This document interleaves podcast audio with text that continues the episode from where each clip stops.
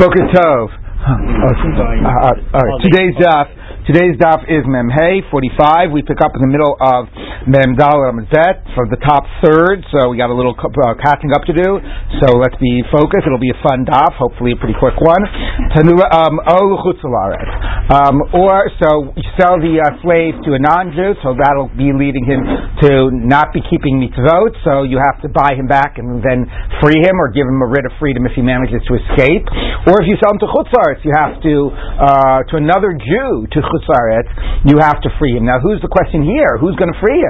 Since they're both Jews, maybe rather than requiring the first master to buy him back, you can require the second master to give him his writ of freedom. Does the second master get his money back?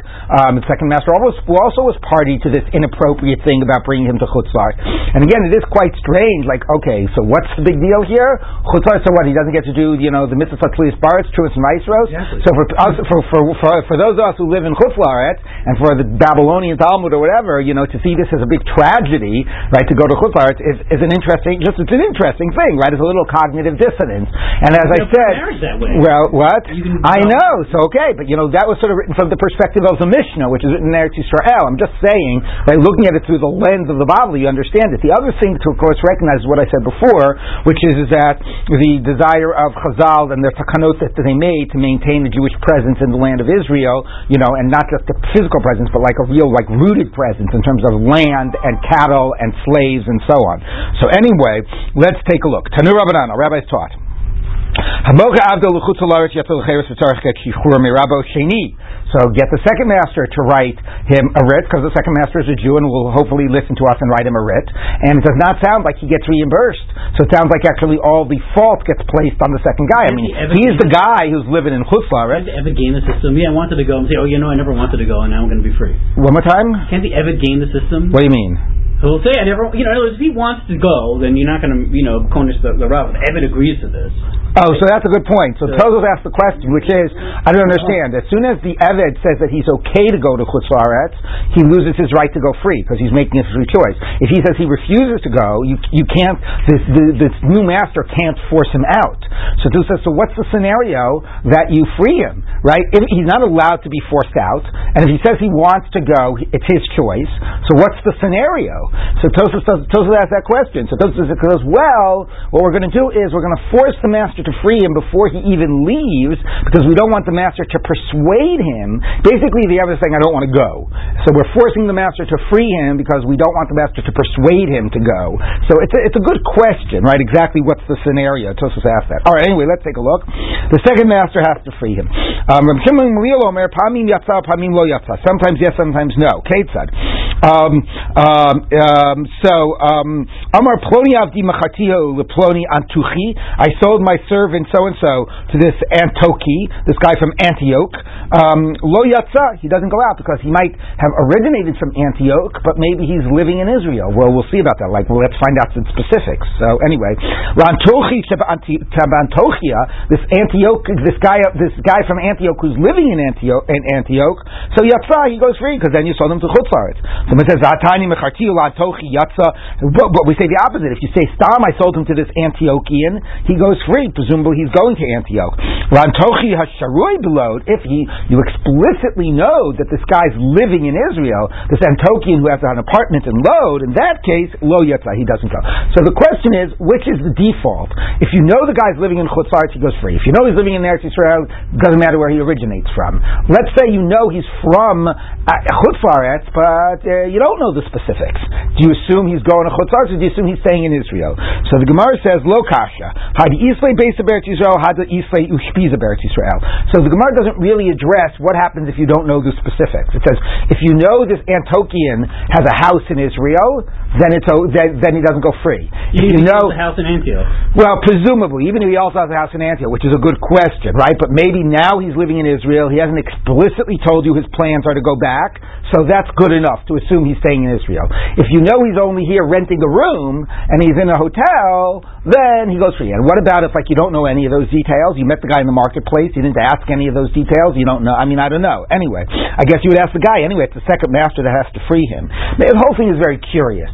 If it's the second master that has to free him, just figure out is the second master living in Israel or is he living in Chutz Anyway. Does it make sense if he splits his time? Like, you know, yeah, so that would be a good time. If Lamaisa he splits his time, how would we deal with it? Not clear. If from here it sounds like he wouldn't go free. If Lamaisa he split his time. Okay, by, um, by Rabbi Yirmiyah, Ben Bavel Shanasa Isha, now we intersect with uh, cases of husband and wife, get us back a little bit to Gittin. Okay, so somebody who's living in Bavel who marries a woman, Shanasa Isha Beretz Yisrael in Israel. Now, and there, as Michael already alluded to, right, um, you can't force your wife uh, to go with you back to Chutz and the same way you can't force your slaves to go with you to Chutz which is makes this whole thing very curious. Anyway, so he married this woman in Eretz Yisrael, and she brought into the marriage, to the dowry, um, these uh, slaves, uh, female and male slaves, and this was not nichse milog, where she retained titles, and she, she just got the use of them. This was nichse tzon barzel, where he actually assumed the title and the ownership of it. The only halacha is, is that if he divorces her, he gives them back to her, but for the, but right now he fully owns them. Okay, so is that like a sale? She brought this into the marriage, the ownership transferred to him, he's planning on moving to Bavel, so that's like selling them to Eretz Yisrael, to, to, to Chutz and now he should have to free them. Okay? So, V'daito Lachzor, um, now, the Daito Lachzor, and his plan is to go back to Bavel. Okay, so she transferred ownership to a man who's now going to bring them to Bavel. So Ma'u, what's the lacha? So should that be like selling them to Chufaretz? So Tibaylu Mandamar Hidini Ma, but Tibaylu Mandamar Hidini Mo. Now we can ask this question whether you say he's right or she's right. Now he's right or she's right about what? So the question happens, let's say at the time of divorce, my wife wants back her Nichse Tzon Barzel. She wants back her slaves, which I actually assumed title of. What we did is we figured out at the time of the marriage, she brought them in on her dowry, they were $10,000. I write, you brought in these slaves in your dowry of the value of $10,000. And we wrote that in the Ksufa. Okay? Now I'm divorcing her, so she is entitled, even if the slaves all died or whatever happened to them, I took in property worth ten thousand dollars that I that I took title over. She's entitled to ten thousand dollars now that I'm divorcing her. Okay, to take her to take her dowry back. Let's say, however, the slaves are alive and healthy and good, and she says, "I don't want the ten thousand dollars. I want my slaves back." Yes. Okay, who's get? Do I say, "I'm sorry, I they became mine. All I owed you was money, right?" Or do we say no? She has a right to demand them back, to demand the property back if she wants. So that's an Isnai Barzell question in general. In general. So how would that play out here? Because here the question is when she brings them into her husband and he takes possession of them, to what degree has, has she sold them, given them to the husband? We might be able to assess that based on when they get if when they if they get divorced, if he's entitled to take them back. If she's entitled to take them back at the time of divorce, maybe they're not considered fully to have been sold to the husband. Mm. Okay. Even if you say generally it's with him, you can say this case is different because you take them out of Eretz Yisrael. I mean, not take so much. Right. Well, that's what it says. So you can ask it either way. Okay. Tibai lemanda amar hadini mo, tibai lemanda amar hadini ma. Hadini ma, hadini mo. Tibai lemanda amar hadini ma. Even if basically she's entitled to take them back out of the marriage. Um, uh, kivan the hadini ma kidi dadami. Do we say that it's not like he fully sold them and therefore they don't go free? Oh, diomo. Do we say kivan the mishabdele lepera kidi dami? It doesn't matter. It's true. Like maybe at the time of divorce she'll take them back. But right now, for the next 20 years, he has the right to use them and get their benefit of them and all of that. So that's enough. He can, you know, schlep them with him to Israel, to Chutzaret. That's enough to say that they should go free, that they're sold to Chutzaret. That's one direction. That they're his. They're his. Oh, Dilma, or do we say, Kivan, um, I'm sorry, um, or we could ask the question, even if he has the right to not give back the slaves. Kivan or do we say that if, if he can keep the slaves, he doesn't have to give them back, even at, a, at divorce, obviously they're his, and then it's a sale, and then they go free. Odium, what do we say? Since he doesn't own them for their body, they are they are um, they're like hers. Teku. Now the question is, what do you mean he doesn't own them for their body? He actually took possession of them at the time of the marriage. He's never going to give them back. He's only going to give back their value. So that's a very strange sense that, that there's not. So Rashi says, the first line of Rashi, the Mayiso Megarish law, Hadri law. They go back to her. But they don't go back to her. We're saying Adini Mo, that he can basically say, I'm just giving you the value. So I don't really understand, I have to say, this side of the question. Um, you know, I don't know. rental. But it's not. He never gives back. He, he can insist on getting the slaves back and she doesn't get them back. He only gives back their value. So the fact that he would have to, in the end, pay for their value means that they're not his. It's like I bought something and I never paid for it. And I'll pay for it. It's now a gift. And if in the end something happens, it'll have been a sale. But either way, I'm taking full possession of it. Could, could, you sense, could she have written into the ketubah that legufam, I'm getting them back in the other Maybe. I don't know what happens if she would explicitly stipulate, but we're not talking about that case. I don't really understand this. Yeah. Isn't there something to her advantage, Yeah. um, regardless of what happens to that Yes, property? yes. The fact that their that, that their value is assessed, and that's why they're called tzon barzel. They are protected assets. She is in, she is she is insured that she will get their full value back. The question is, let's say she wants them back themselves, right?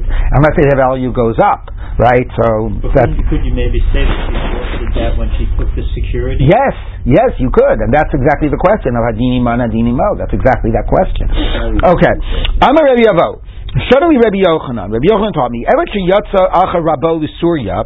The Evet followed his master to Surya, and Surya is like you know this area like uh, this uh, Syria probably or some there those areas around Israel which were conquered by David Amelech that had like this quasi Eretz Israel status. Okay, um, and Umalcha Rabo Sha- Sham Rabo Yatza and his master sold him. He goes free because being sold to Surya. If you remember, we said this way in the first parak, right? Hamocha Abdul Surya, You know, where he's you know he's Yatza Lecherus. It's like Chutz La'aretz. Okay, so therefore, so the chiddush is not just if you sell him to Surya he goes free, but that even though he went willingly to Surya, you don't say, well, you already made that choice yourself, right? You, you can't blame the master. No, nevertheless he goes free. The question is, well, when he went to Surya, was he going to settle there, or were they just going on a trip, right? That would depend, on, right? Because the question is, did the Eved choose on his own to live in Surya? If they were just going for a trip, then you can't blame the Eved for having been in Surya. So it says, "V'atani Rebbe Chiya ibed zuchuto." When he went to Surya, the slave lost his rights. Lokasha kanta dot rabbi kanta in dot rabbi. Like we just said, if the master was going just on a little on a trip and he took his slave with him, then the slave didn't lose any rights. I wasn't planning on leaving Eretz Yisrael. We were just going on a trip, and then my master sold me to Surya. He sold me to Chutz La'aretz. He he assigned my state my state to Chutz La'aretz. Okay, my fate. Whereas if the, they they were planning to moving to Surya and the Evid willingly went, so then it's the Evid's own fault. He doesn't go free now that he's sold. Okay, Right, but So you don't know specifically that he went for free. Yeah, That he want, didn't or did want to go. You mean what would be the default if the master didn't tell him? If the master, whatever, and he just went? I mean, my master's going. I'm going with him. I'm supposed to ask my master what his plans are. Yeah. Right. So I would. Yeah, it's a good question. I don't know. I would assume by default we we we, we sort of uh, you know like like it's sort of like the previous customs. What do you do with suffix? I I don't know. My my gut is that is, is the default is that we would favor the slave, like unless we could prove that he had forfeited his rights. But I don't know. So, but, so I don't know. So meaning like we would assume he didn't want to go. We would assume that he was not planning on. He did. He didn't like. If you don't know that you're moving there and willingly moving there, you're just following your master, right? I don't. But I don't know. It's a good question. Right. Okay. Yes. In all these- Interestingly, there's not a lot of responsa literature on this. Yes. In all these cases, what are we assuming? This is like the rabbinic decision, but in reality, this, the owner's not going to give this guy up, or, or he wouldn't have even bought him in the first place. Yeah, I mean that's right. That's like the irony about it. Like the whole point before about you have to try to buy him back at ten times the value. Like it's very nice to say we forced the master to sell him, but like as you're saying, like if anybody knows that if I buy him, I'm going to have to free him. Who's buying him? So obviously, I mean, so the one scenario that could work is I bought him in ignorance of the law and I was informed of the law and I'm a firm guy, so I'm going to do it, right? But any other scenario, either I'm not buying him or I'm, bu- buy- but maybe that was the point. Good. If this takana is going to mean that you're going to not buy him, then that's exactly what we want, So you to not buy And if you violated and thought you would get away with it, and we can exert some power and control over you, then we're going to do something about it, right? Yeah. But it, yeah, it's an excellent point. Okay. So the Gemara says like this. Um, that, okay. Um, okay. So the Gemara says, Atanya, okay. Can't say that. Atanya, we teach in the Bible, Yotze Eved Acha Rabo Surya, an Eved follows his master to Surya, so the Gemara interrupts the Brisa. Yotze, he follows, like he has to follow. Lo sagi the lo nafik. It's not enough that he should follow. Meaning, uh, is he required? Vatanan vena kol motziin. You cannot force anybody to go out of Israel. Your husband can't force his wife. He can't force his slaves. So it doesn't mean you have to follow your master. the end of ketubah. Uh, Right, exactly. Ella yatzah. No, what it means is if the slave did follow, acharabu l'surya, umacharabu l'sham, the master sold him. In dat rabo lachzor. If the master was planning on returning kofinoso, then you force the second guy to free him because then he, the slave, had not willingly left, had not left to resettle outside of Israel. In ein dat rabo lachzor. But if the master was not planning on returning, so the slave willingly chose to leave Israel and to settle outside of Israel, then he lost his rights. Ain kofinoso. You do not force the second guy to free him. Amar Avanan, Shmuel. I've heard from I heard from Shmuel Tarki two rulings. Chadahach won this ruling about um, uh, about like you know that if he's forcing whatever, yes, freeing the slaves. The idach and the other the itma. The um, Hamoches. If somebody sold the field during Yovel, on Yovel the field's return. Let's say you tried to sell a field during the Shemitah year. Atzma. Rav Amar Mechura. The sale goes through, and then a second later it reverts. Okay, it was a good sale, and then it goes back to the original owner. The nafkamina is well, one nafkamina is you keep the money because it was a good sale. The other nafkamina is is that if you you can sell metaltalin through a kinyan karka. So if I sell you by taking possession of my uh, field here, I'm also selling you my car and my co- and my goats or whatever. So then the act go back to the guy, but you get to keep the car. you keep the car and the goats because that act of kinyan on the karka worked for other things. So Rav said it was a legitimate act of kinyan and then it just goes back. For Shmuel Amar Ein Kolikar. No, no, no, no. The sale doesn't go through. Okay, now, so those are the two cases where one is you sold a slave to Chutz La'aretz, and the other is you sold a field during Yovel. One minute. Bechada Hadvis Vini. In one case, the sale goes through, but it gets reversed. Ubechada Lo Hadvis Vini. And the other it uh, you know it, it it, it it doesn't get reversed. Meaning meaning the I'm sorry. Hadrizvini means um, one minute. See how it goes. No no no no no. No, no. Meaning the sale goes back. No, I, I missaid that. Meaning the money. Meaning meaning the money goes back to the purchaser. In one case, the money goes back to the purchaser, and in the other case, other case, the money does not go back. So here we're finally asking the question, right? I went ahead and I bought this slave, and I'm going to have to free him. Okay, do I get my money back? That's a good question, right? So he says you have these two cases. I bought my slave, I have to free him. Do I get my money back? Okay, and the other question is, I sold this field during the Yovel, right? Um, or I bought this field during the Yovel, and it wasn't good. Do I get my money back? So those are the two cases. And one case Shmuel says you get your money back, and one case he says you don't. Now it should seem pretty obvious which is which, because in the one case Shmuel says the sale didn't go through by the field. So if the sale didn't go through, I get my money back. In the other case, Shmuel says I, the second master, or the Breita says, have to free him. So if I, the second master, have to free him, obviously the sale went through. So I don't get my money back, and now I have to free him. And that's what the Gemara is going to conclude. Well, but- Why there was a doubt is not so Well, what I would say is this. In other words, you know, the reason why I would have to free him is because, you know, like it seems like he was purchased and he's a slave, and, you know, so people are going to think he's a slave, so therefore I have to free him, you know, just, there'll be no doubt. Oh, maybe, but then the first master would also have to free him. What I'm saying is, uh, what, I find this very curious because, like, you know, let's say, for instance, I'm going to, I'm going, you know, to buy buy real estate, right? So Right. sometimes, you know, I, you kind of have to do like a blind shop because, like, you know, the people don't know, you know, the people working there don't know Right. it's being sold. Right. So you know, so you go and you look at it, and you know, and Right. whatever. You can't really talk to the people. Right. So I, I would think that sometimes that might be the case with the slave. In other words, you know, so I'm asking this guy, yeah, yeah, yeah, he wanted to go. Right. it turns out they didn't want to go. Like, Right. Why should I be penalized because this guy's sort of lying to me? You know, I may not even have an opportunity to ask the slave. So I'm assuming this guy's legitimate. I No, no, no, no, no. here. So you're dealing with the case. So I, okay, what's confusing you is you're dealing with the immediately previous case, which was the question of whether the slave willingly went or not. We're not dealing with that case. We're dealing with a simple case that I sold a slave to Chutzlars. You're living in Chutzlars. I'm living in Israel. I'm selling my slave to you live in Israel. And I, yeah, you know I live in Israel. Everybody knows everything. Right. And the halacha is you're going to be forced to free him. Can you get your money back now? Okay. So the answer should be obvious. Of course not. You know. You know. It's clear the sale went through because you're forced to free him. So that so you're and you did the wrong thing. I did the wrong thing too. I sold him, you did the wrong thing. You bought him, and you don't get your money back. So let's see. Let's just get through this tomorrow, okay? And then he says, "I'm a, I'm a Yosef." So v'lo yadana, and I don't know. Haminayu, Haminayu, which one? Which one do you get your money back? Which one don't you? I'm Rav Yosef. Let's figure this out ourselves. Midatani bebrisa. We talked about brisa. Mochav Thank you very much. The second master is the one who frees him. Okay? Shma Mina, Tanya Rabbi Sheni. The second master purchases him, Lo Advizvini, he doesn't get his money back. He he's the one that loses out, and he has to free him. Okay, and when does um, and when does and when and the case by Shemitah, Shmuel is saying the sale didn't go through and the money goes back. Obviously, if the sale doesn't go through, the money goes back. So isn't that pretty obvious? I mean, it's obvious from both cases. The phrase is one is the sale didn't go through, and the frame in the other is the second master has to free him. Okay, and Ravanan. So how did Ravanan not know this? Number one is he didn't have, know the Breita that says the second master freed him. So maybe that's true. From the Mishnah, you might get the impression that the first master frees him. Okay, you could easily read our Mishnah that if you sold him to Chutz the sale didn't go through, and you have to free him. So from the Mishnah, it's not clear. So number one, that's a good, that's a possible read. And how could you say by Shemitah if I sell it, the money doesn't go back? How could that have been? Shmuel said the sale didn't go through. The Imi de Shmuel, and if it's Shmuel's teaching about that on Shemitah, the sale doesn't go through. I know that the sale didn't go through, but that doesn't necessarily mean the money goes back.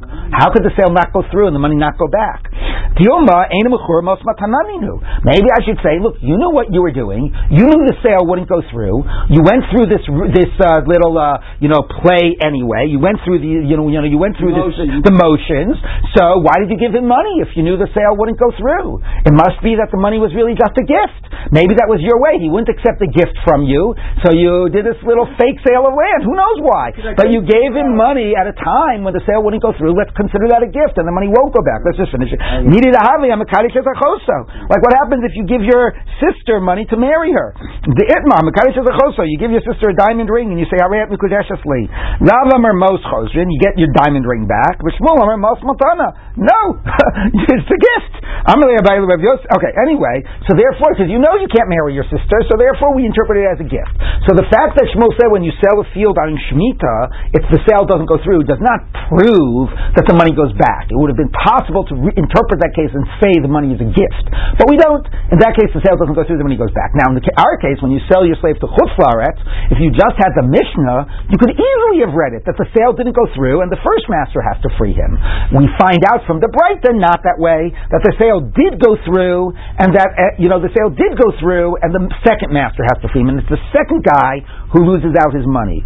So now that prompts the Gemara to say, why is the second guy the one who loses out? Right? Why should the buyer lose out? Why don't we say, no, it didn't go through and the first guy has to no, free him? What? Keep them both the same. But both, you mean the, like the Shemitah case? Yeah. yeah, but it's also, but here it's even, but, but forget the Shemitah parallel. It's just more like a like a like like a, like an ethical question. Like who is the right one to, that has to be punished here, right? Because we, you know, if, if and, and, when I sold it to you and you're in Chutzlart, I got my money. You lost your. Why should right? So the, if the sale goes through, it doesn't go through, and who frees him is the question of who is the one that is being fined, who is the one that is being punished. So that's now the question. So let's take a look. So the Gemara says, I'm going to read a Bible of Yosef, my to why do we say the sale goes through and the second master has to free him and he loses out his money? Why does the purchaser is the one who's fined? You can say lamocher. Let's find the seller and say that if the sale didn't go through and the seller has to free him. Amalei lav achbar aganav elachur aganav. Yeah, sorry. right, right, right. It's not. It's not the weasel that steals. It's the hole that steals. Not the hole. You, be a weasel. Yeah, right, right. You provided him the opportunity. Could I finish reading the Gemara? Okay. Amalei, I appreciate that. Amalei, Ilav Achbera Choraminale. If it wasn't for the weasel or whatever, the hole wouldn't do anything. The hole doesn't do anything. The weasel's the ganif.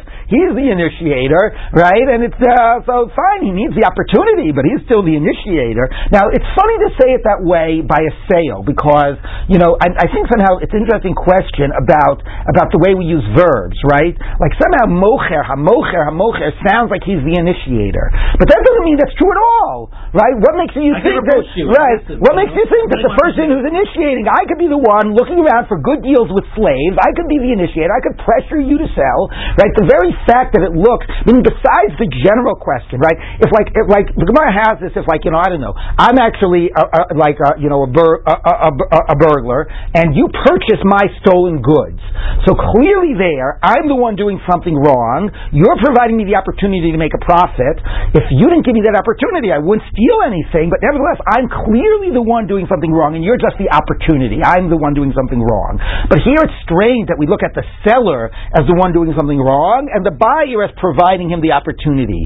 You know, because how do you know the buyer isn't the one that's coming and approaching this guy and saying, "Please sell me your slave," and he's not the one that's initiating. He knows he's But- not supposed to sell. both sides are supposed to know. Anyway, it's interesting that we look at the seller. I guess he's my slave, and I'm doing something to him. I'm ultimately the one that's doing something to my slave. I'm right now the one who owns him. Anyway, so we look. If we look at the seller as the one who's like the one transgressing, and the buyer as the one who's providing the opportunity, then it really is a good question. Why prevent, put more of the punishment on the one who's providing the opportunity? And let's see what the Gemara's answer is. In bad faith. Everybody's doing it in bad faith. Well, you don't know that. Nobody, uh, you don't know who knows who's doing something wrong. Well, you, well the guy who, who owns the slave in Israel Yeah. knows that he's doing it. How does he know? Because there's a rule that he can't And so the buyer also knows that rule. But does he? But does the seller? The same way the buyer could be ignorant, the seller could be ignorant. But then you... s- You don't know who's ignorant here. No, uh, okay, so that's true by both sides. Why are you assuming the buyer is the one who knows the rules and not the Oh, seller? but the question then is who is initiating. In other words, you But can't... why is the buyer the initi- Why is the seller the initiator? Maybe the buyer's the initiator. The analogy here is like So you really have to find all this out. Right. But in other words, there shouldn't be one... when I go ahead and I go to Amazon and I buy all this all the stuff that's not good for me, Right. okay, who's the initiator and who's providing the opportunity? I'm the initiator. They're providing the opportunity, right? So So is the buyer the initiator or the seller the initiator? You can't have a rule then. You got to look at each case and Right. decide the initiator. I know, but we, so making the penalty. no. So why we've made a flat decision that we're punishing the buyer. Why are we making That's that decision? challenge. 'Cause that's Okay, I- all right. He lives in Chutz La'aretz. That's the answer. Okay, so the answer is, so let's see the, can we see the answer? Amalei, okay, ilav achbar achor minale, mistavra hecha di'ika isura hasam kanfinan. So where the isser is, that's where we find, meaning that you're the one who's living in chutz la'aretz, you're the problematic situation, we're not thrilled with the fact that you're living in chutz la'aretz in general, you're the one who's bringing him into this problematic situation, so somehow that's the locus of the problem. A sure then, f- four or five, right? I buy your stolen. Right, Right. But you right. don't want to pay for it. Exactly, exactly. Anyway, so somehow that is seen as the locus of the problem, because chutzlaritz is the problem. It's a very interesting sort of, I think, you know, moral type of, uh, whatever, justice type of question. There were a couple of I want questions. clarify one small point. What would be the motive in the case of the Yovel sale of the field if it's not uh, Metalton Agav Karka? Like, why would I even? Mm, no good, no good reason, unless you were ignorant. Same thing like It would have to be either a, like uh, either a fake way to give a gift, or you were ignorant. Why would you be mekadesh your sister, right? I mean, the, you know, they had a fun time exploring these. I don't know if there was always good reasons why people would do that. Right. You know, you know my joke about that whole thing about like why are you doing, why are you selling it? If you know the money goes back. So a guy comes to Saudi and says, "I'll sell you the Brooklyn Bridge." Really, Brooklyn Bridge? How much? He says, "Only a million dollars." A real wow, a million dollars, great. He takes out his checkbook. He writes. He says, "Right, got a pen?" Gives him pen. Writes out a check for a million dollars. Gives it to him. We'll both walk away. So his friend says to him, "says What the heck were you doing? You bought a bridge that he doesn't own with money that you don't have." He says, "What? And this pen is nothing?" So that. Okay. Anyway, there you go. That's what you did. Okay. Anyway, moving on. all right. So, all right. So let's see the Gemara. Um, avda the arach michutz la'aretz la'aretz. Close your bank account. Okay, so there was a uh, uh, there was a slave. Now, now, now you're going to appreciate this because uh, David, I think you were asking me about whatever happened to the pasuk about the slave that runs away. So we're finally going to deal with that pasuk, right? Who avda the aretz michutz la'aretz la'aretz. The slave ran from chutz la'aretz to Eretz Yisrael. Although Mari Abasra, so the master came right running after him to to go uh, take him back. Also, coming to Rabbi, Ami, he came to Rabbi Ami, uh, the master uh, who came from chutz la'aretz. Amar he said to him. Listen, buddy, I'll write you a, a, a writ for his value so you can at least not lose out. Um, I don't know. The community would raise the money or something, and uh, and you write him a writ of freedom. Okay, the elo, and if you don't agree to that, so at least you're not out any money, so a little incentive. But if you don't agree to that, mafkino leminoch, I will just free him against your will. Tough luck, you're going to be out your money. Okay, so this is the reverse, not selling him to Chutzarts, you get fined, but coming from Chutzarts to Eretz Yisrael, and we will basically try to pay you back, but if not, we're going tough luck, he's going free, because now he's in Eretz Yisrael. So that's clearly a, di- you know, a different type of, I mean, it's obviously the flip side of the coin. Okay? Now, what's the basis of that? Me the Rabbi Achid Rabbi Yoshaya, from the teaching of Rabbi Achid, the son of Rabbi Yoshaya. The time we talking about Brisa. Lo yeshu b'artecha pen yachtiu aschali. They shall not dwell in your land, the shivas amamim, lest they make you sin against me. Yochel bali kochavim shekiv shalolav adavos kochavim chas medaber. Maybe that would be true even if they agreed not to be, not, you know, not to be worship idols. Maybe would they, even if they agreed to convert, would we not be able, or let's say at least keep the Shev mitzvahs b'nei Noach? I don't know. Let's say keep the Shev mitzvahs b'nei Noach. Would we not be allowed to keep them in the land? Talmud lomar, lataskir eved olodonav asher yinatel lechem imadonav. Do not hand back a slave that runs to you from his master. So somehow we are reading that not as about slaves, interestingly, but about a uh, you know non-Jew who's living in the land of Israel. We're going to read it back as slaves. It's a very forced reading. A non-Jew who's living in the land of Israel who wants to be saved and is running away from their foreign worship, from their avodah zara, and he's coming to join a monotheistic community. Okay, well, even if he's not converting. Okay, so, So don't don't. apply to the slave. Well, no, no, wait, wait, wait, wait, wait. This is one drasha. Okay, So what do you do with some? Let him dwell among you. So somebody wants to dwell among us and leave his pagan community. Even the shivas amim, we're allowed to do it. So reading that way has nothing to do with slaves. It has to do with shivas amimim. But very forced read of the pasuk. Okay, the kashrulei Rabbi Yoshai. Rabbi Yoshai did not like this read of the pasuk. Hi me'im adonav, who's running away to you from his master. Me'im aviv Mibayale. Or if you look at the side, me'im elohav Mibayale. You're not reading that about a slave and a master. You're reading about somebody either leaving his community or leaving his God and coming to you. Okay, if you want to read it about Shivas Amamim, okay, so that's clearly not Pshat in the Pasuk. Ella, Amar Rabbi Yoshai, here's Pshat in the Pasuk. It's actually now, why we're not just talking, that's actually long, literally talking about a runaway slave, I don't know, but we're talking about somebody, we're talking about our Mishnah is in the is in the pasuk. Somebody's trying to sell his slave to chutzlaret. That's the pshat. That's the pshat of the Mishnah. Okay, Asher you not sell a lecha me'imad. Don't hand him over lotaske eladonav to the new master. Don't hand him over to the new master. Asher you not sell a lecha. He is trying to stay, take, take refuge and stay in Israel. Don't hand him over to the new master who's in chutzlaret. That's how we're reading it. Okay, okay. So let's take a look. Because notice it didn't say he ran away. He said just said lotaskir. Don't hand him over. So don't hand him over to the new master who bought him in. Thinking if, we actually have a case of the pasuk where he ran Right. away from someone Yisrael to someone Right, we're going to get there, Michael. It's going to be a third reading. Okay, b'mocha avdo le- l'chutzar. So kasha le- so that's the way he reads it. Okay, and therefore you don't. That, then, and that's the basis of our mishnah. The kasha le- Rabbi Ach- achi brave brave Yoshai. So his son, the achi brave Yoshai, didn't like that read. He had a problem. Hi asher yinatzel a lecha that is seeking refuge to you. Asher yinatzel me'imcha mi bayale. It should have been that is like uh, I don't know. Rashi explains the difference here. Um, that uh, because it's not meaning rather than reading it that he's seeking refuge with you, he understood it meant that don't hand him over that he is trying to be taken from you. So if it really meant that he was being sold to chutzlar, it would have said don't hand him over that, that he, now that he is being attempted to be taken away from you. The sense that you, he stays by you is only the next pasuk. So anyway, so he says it's not pshat he's being sold to chutzlar.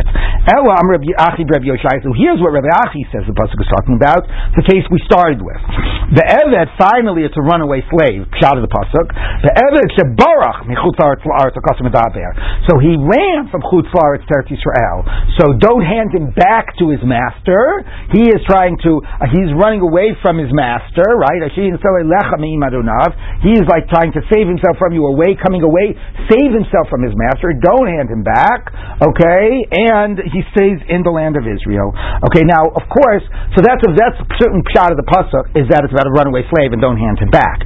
The only thing that it added here, which was missing in the pasuk, is that right now it does say imcha yeshev b'kir b'cha be'achad sharecha b'tov lo, so it does somehow mention the idea of like the benefit being in the land, being in your cities. Okay, so it's uh, but it's still I don't know if the pshat of the pasuk is that he came from chutzlaret. Okay, but it's reading it. The emphasis is look, you're coming into the land and he'll stay with you in the land and so on. So they're reading it as a runaway slave, which is pshat, but particularly with the Eretz Yisrael chutzlaret type of an emphasis. But if he ran away in Eretz Yisrael, we would give him back. According to that, it would not. Yeah, you would give him back. Exactly. Yeah, again, exactly. This as being some sort of Simon I know. thing. He's being mistreated. He runs away. I know. Yeah, I know. I know. You know. But it's totally true. We are reading this pasuk. If a slave runs away from one place in Chutzarts to another place in Chutzarts, from one place in Eretz Yisrael to another place in Eretz Yisrael, you hand it back. It's only because he's coming from Chutzlaret. Okay. Um, Tiny Edach. We tell another brisa. Lotaski Eved Lozulav. Rebbe Omer Belokech Eved Almanat L'Shacharo Kasum Daber. So basically, somebody bought a slave um, um, with the agreement to free him, and uh, so now Basin is saying, look, when, if you bought him with the agreement to free him, we're not going to hand him over to you, right? Do what you promised. So, uh, so then, you wanna, then you decided you wanted to keep him as a slave. Something like that, right? Hey, Hidami, that's the case. I'm Rav Dan Bar Yitzchak, the Ksiv Hachi. He writes, "L'shekachei charei atzmech knu yilcha mi'achshav." He already wrote him. He didn't just promise. He wrote him a star shechra. He said, "When I purchase you, I hear this is your writ of freedom." Okay, and therefore don't allow this guy now to enslave him. Rav Chisda slave ran to the uh, Samaritans. He said to them, "Give him back to me." They read the pasha like the pshat, right? Well, we don't give slaves back. He, he ran away. You don't give a slave, a runaway slave, back. Now Rashi says that the kutim were in Chutzlaret, but even if they were in Eretz Yisrael, whatever, they certainly didn't read it that it's only when it comes from Chutzlaret to Eretz Yisrael. They just said it. Listen, buddy, we don't give slaves back. End of story. Okay, that's the pasuk. You don't give back a runaway slave. Christus town was also out of that's why it was Uh, Rashi says. Rav oh right, right. Rav was also right, right. You're right. You're right. Right. Rav was also Bavel. Okay. So anyway, so they certainly didn't read it having anything to do with Eretz Yisrael. Right. Of course, it's Rav Chizin. Right. Okay. It was all. But anyway, but they said, what difference does it make? Right. It's all about uh, you don't give back a runaway slave. Shalach lehu. He sent to them. He's my property. Give it back. What do you mean? You're quoting me a pasuk. Don't give back a runaway slave. I'll quote you a pasuk that give back my lost property. Okay. Shalchulei. They sent him. I, I don't know why these parentheses take it out. It makes it so much richer with this. Shalchulei. They sent back to him. Vaksiv lo tasya What do you mean? Quoting You're, you're quoting a pasuk property. We have an explicit pasuk that says you don't give back a runaway slave. Shalchulei. He said to them, Who be'evet shebarach mi chutz la'aretz la'aretz? Don't you know how to read the pasuk? That's not about a stam runaway slave. That's only when you come from chutz. From Eretz Yisrael. L'chol Achim Rabbi Yoshaya. Okay, um, so that's why. So now the Gemara says, "Umay shna um, deshalach luk Rabbi Achib Rabbi Yoshaya." Now I really don't understand the question. Like, why did they send him like Rabbi Achib Rabbi Yoshaya? What do you mean why he sent him? Because he, they weren't buying the shot of the pasuk without that. Um, um, The Mashmalu cry. He said he Right. No, no, so that's the answer. The, the answer is the mashmulu cry because um, They didn't understand the pshat. yeah, no. But what was the alternative? Uh, Rashi says he should have sent him like Rebbe. What did Rebbe say? Where was Rebbe? Rebbe was in the beginning here that uh, the slave ran away, and us, uh, where was Rebbe? What was Rebbe? Rashi says, why wouldn't they not send him like Rebbe? Hold on. It has to do with the kutim, I think, doesn't it? Like like who they were. Yeah, obviously.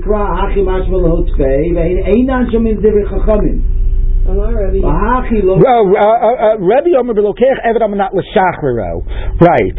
So what do you mean? Why did he not send? I don't understand the question. Why not send to them like Rebbe? He didn't send to them like Rebbe because Rebbe wouldn't have sent it. Oh, meaning all he had to say was that that pasuk doesn't refer to a stam case. I see. I got it. Got it. Okay. Okay. Okay why, all he had to say to them is that that pasuk does not mean a stam case of a runaway slave.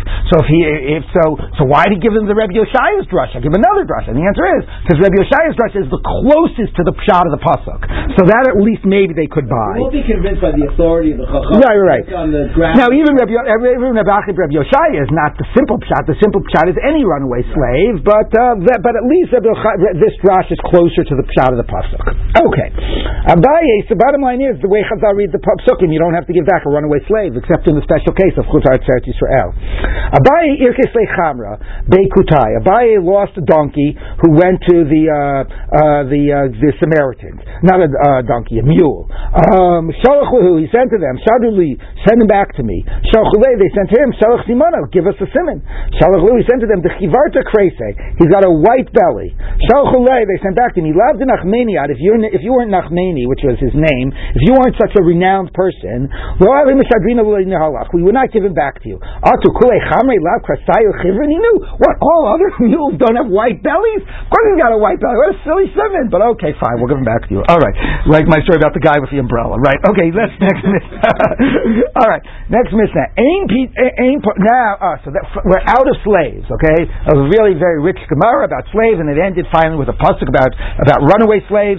Now back to other tikkun alams. And some Why of this. is here about the mule? Uh, because it's with the kutim and having interactions Oh, with the kutim. interaction with yeah, kutim. right. Ain podim and right, and also and also he said, "Give me back my slave. My my slave is my lost donkey that went to you, my lost mule." Right? That was the pasuk that was quoted before. Okay. Ain. Now we get to some really fascinating tikkun olams, especially if you think about contemporary events. Ain podim as a shvuyin yesar kadei mehem. You do not redeem captives more than their value. Now their value is um, their value means who determines the value because it wasn't blackmail. I mean, it could have been, but the idea is in a sl- when there's a slave market. Now we've been pra- primed with the idea that we're dealing with slaves, right? So if somebody is taken captive, what's their value? How much they go for on the slave market? But they know that this person is worth a lot more to you. This is you know this is somebody's somebody's wife or husband or child.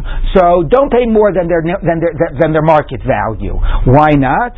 That's mitnei tikkun holam because that's necessary for the betterment of the world. Not, that, not necessary for me, but let's see. We'll see what that is in the Gemara.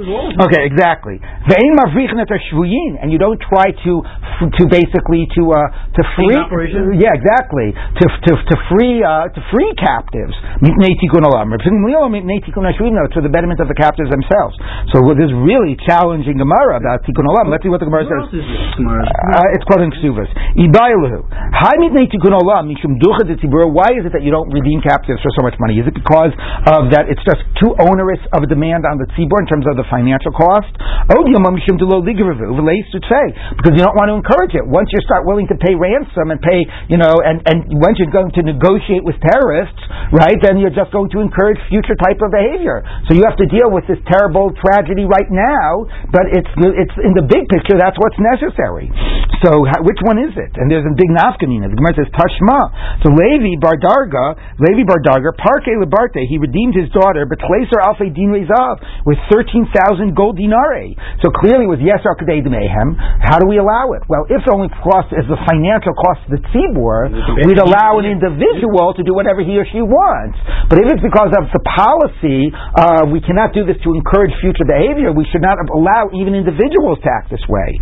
So the Gemara says, Amar Abaye, so Abaye said, Uman Devaratzon Chachamim Avid, who told you that that was done with the approval of the sages? Yom Shelo Baratzon Chachamim Avid, maybe not approval, so we don't know. And this became a big issue for the Jews in the Middle Ages. I think people know that, uh, well, it's an issue now, right, to negotiate with terrorists, where we say we, ne- we don't negotiate with terrorists, and then of course we do negotiate with terrorists. We're allow Okay, the, pri- the family to do it. We allow a family to do it, you know, but we won't as a government. right. That's also an Uh, that's an interesting point. Right, right, right, right, right. That the policy is as a government as opposed to. Right. But okay, that's a good point. Um, and also, like people might know, you know, famous Rabbi Marami Rothenburg was taken Yeah. cap, was held in prison, and um, he refused to let people redeem him because they, they were charging like an obscene amount, and he basically ain't put it as a shliyan. He refused to let the Jewish community redeem him. And then the sad irony is that he died in prison, and then once he was dead, they basically paid an obscene amount to, re- to, get back his bone, his body, and to bury his body. So, um, so you know, definitely been dealing with these cases. It obviously comes up nowadays in terms of And look at Tosfos about this issue. The Loligrivu Laisu, Tosfos says, the Haditanya Piverik Nara, Nishpe Sayimavakin Mimena Asara Bidameha, a woman was taken captive and they were asking ten times her value. Pam Rishon Poda, the first time actually says he has to redeem. He is husband. He's the husband. Shani Ishto Dahavji Kigufo, Yosemi Bito. Okay, Dahacha. Thou Atzmo Lo Tiknu Shalo Yitin Kol Nafsho.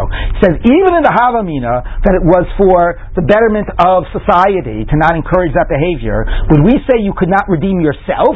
Like, you know, let's say you could basically transfer funds, right? You have your money, whatever, they took you captive. So certainly we wouldn't say you couldn't save yourself. You know, how, whatever the bigger societal issue is, we're not going to do it to the point that you actually have to give, have, you know, can't take care of your own immediate self-interest. So once that's true, we're going to let you redeem your wife as well, Wait, so you but not your daughter. So you're allowed to pay as much as you want to get yourself out. to get yourself out and to get your wife out. Once the, whatever whatever the reason is, we're going to obviously make an exception for for you, for yourself, and for your wife. I don't know. Anyway, but uh, interestingly, but not your daughter. Okay, so Yoshua ben Chanina de Parke Lutinok b'mon harbe banazik. And another story where a certain young kid was redeemed with a lot of money, and he there was by a rabbi. L'fishaya muflag b'chochma. Okay, what about if somebody is very valuable to the community? So it's not this is a future prodigy. Is that what the was it was Yosef. No, uh, no, I don't think that's what he means. He means it was Yosef Gedei Mayim, but it was there was a larger need at stake. It was this a valuable person in the community. He's going to be he's a prodigy. But We need to Maram get didn't buy the thing. I guess not. Inami b'shas korban abayis lo shayach to lo ligravi. Ah. Okay, that was anyway in a time when anyway they were going to do what they were going to do. They didn't need our encouragement.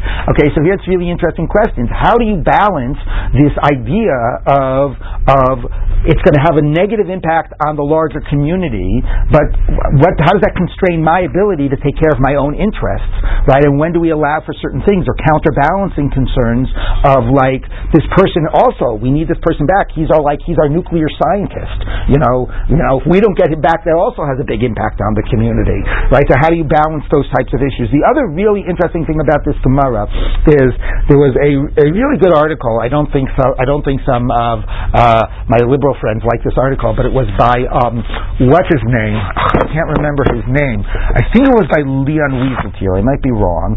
Anyway, it was called "How to Not Redeem the World," and it was a critique of a book of on Tikkun Olam by all of these different Jewish writers that wrote on like every topic under the sun, you know, about Tikkun Olam. And basically, he said like you know any single topic you want to write on, you are able to you, you find some Torah source and some Jewish source to say, look, this is the right, you know, this liberal, it, it, it believes in this liberal cause and it's tikkun olam or whatever. You're able to like cherry pick some some sources and says, and this doesn't really seriously engage the serious like you know way the Torah sources grapple with these serious with these issues and really embrace the tensions that are present in the sources.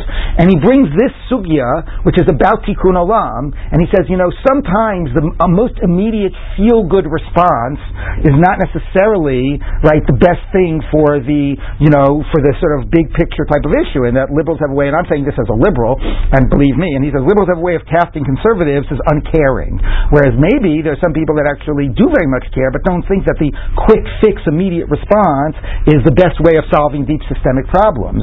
And here, Dafka, the Tikkun Olam, is to not do anything, right? The Tikkun Olam in this case is to not save that person who was taken captive, because that's seen as what's necessary to be done ultimately to deal at a deeper level with the issues.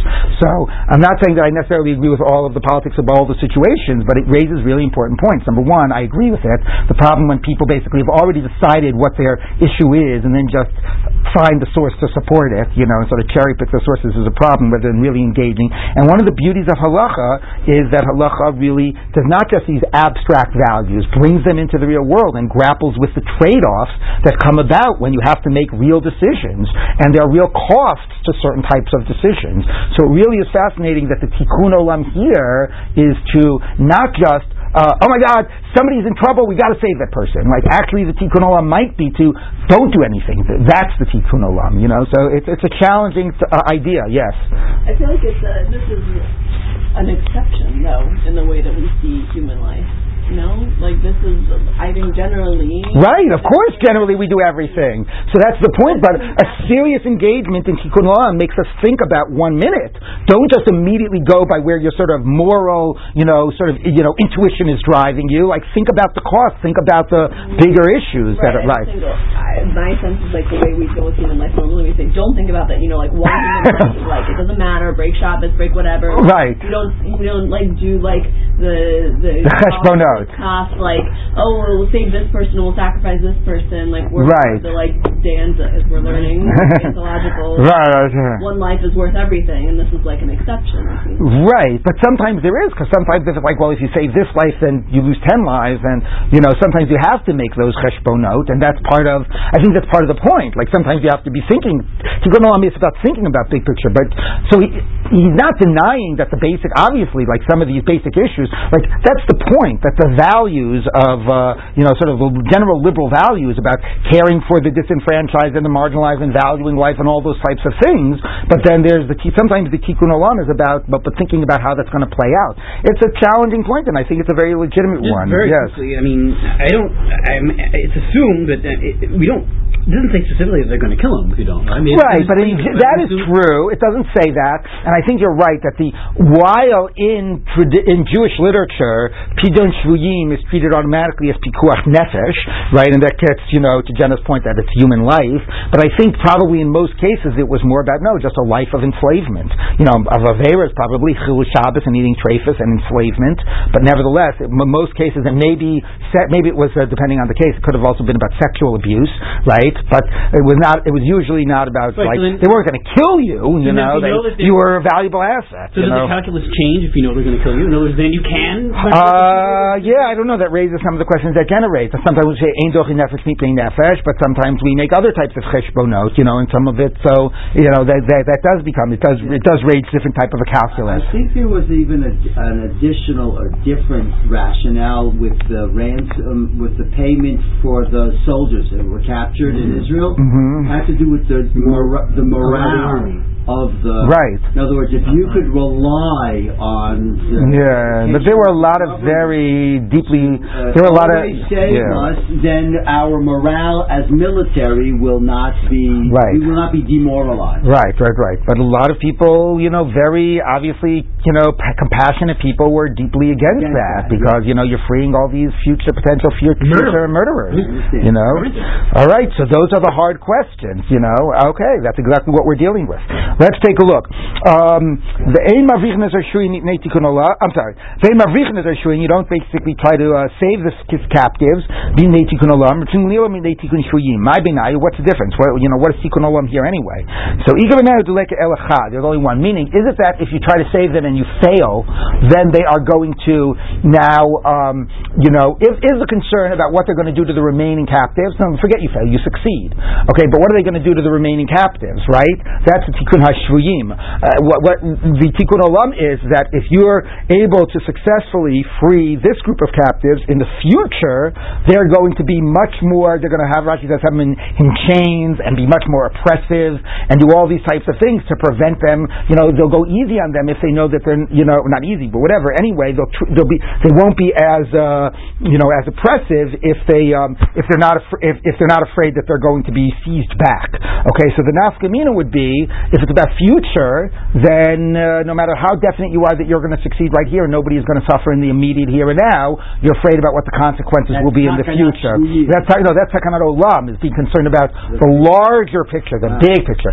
Takanat shvuyim is Oh. right now you're going to do this and you're going to save a few of them. What are the they? What what are the reprisals that they're going to do to everybody who's left behind? Right. Right. So that's the immediate issue. And so if nobody's left behind, I don't have to worry about reprisals. Right, Okay. Okay. Bante Rav Nachman.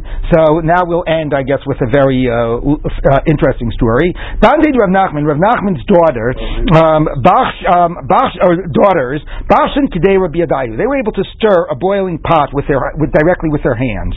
So well, what was going on there? That was like a nace. So Kasha Rav Elish. Rav Elish didn't understand how could they be so righteous to be saved by this miracle. See, the pasuk says, "Adam echad elef matzati." Only one out of a thousand men was I able to find that was righteous. The isha b'chol lo matzati, and I couldn't. And a woman certainly, you know, even one in a thousand men. A woman, of course not. So, so how he how could that be? Then Rav Nachman. What about Rav Nachman's daughters? So it seems like there are righteous women out there. Okay, Darmalu Milsa. So something once uh, things came about. The Ishtavian and uh, the, the daughters were taken captive. And he was taken captive with them. One day he was sitting by a person who could understand the, the language of birds. Asa Urva, a raven came, the Kokarile, and called out to him, the uh, the, the guy who could, uh, the bird whisperer or whatever. Amalei, he said to him, My comer, what, what was that raven saying? Amalei, said to him, Elish Barach, Elish Barach. It was saying, Elish, run away, run, Elish, run away. Like you can now escape the captives. Amar, Urva Shikrahu, ah, ravens are liars. I don't trust him. Yona, he didn't, he wasn't afraid that the guy who understood the language of birds was liars. He was only afraid that the birds were the liars. Anyway, then a certain uh, dove came the Karkarya, and was calling out. Amalei my Amar, what's the dove saying? Amalei, he said to him, Ilish Baruch, Ilish Baruch, same thing. Amar, Knesset Yisrael, Yona Matila. Ah, the, the, the nation of Israel is compared to a Yona, to a bird, to a dove, like in Shir Shirim. Shmamina mitrachshi linisa. I see that a miracle will come to me if I try to run away. By the way, this points at Tosfos' point. We don't try to free captives because of Tikkun Olam it doesn't mean that the captives are not allowed to run away themselves.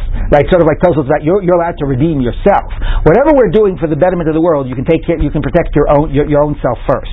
Okay, so that's how this is fitting in. I mean, that does teach. Besides this whole thing with the daughters, that's sort of the important story also that you can save yourself. Okay, Amar Israel, he said, "I'll go." Achze bant what? Eh, well, yeah, but we're not up to that yet. Um, Achze banted Rav Nachman. He coming to him say. Now, let me before I run away, let me go ahead and check out Rav Nachman Nachman's daughters, who are also being held by these captors.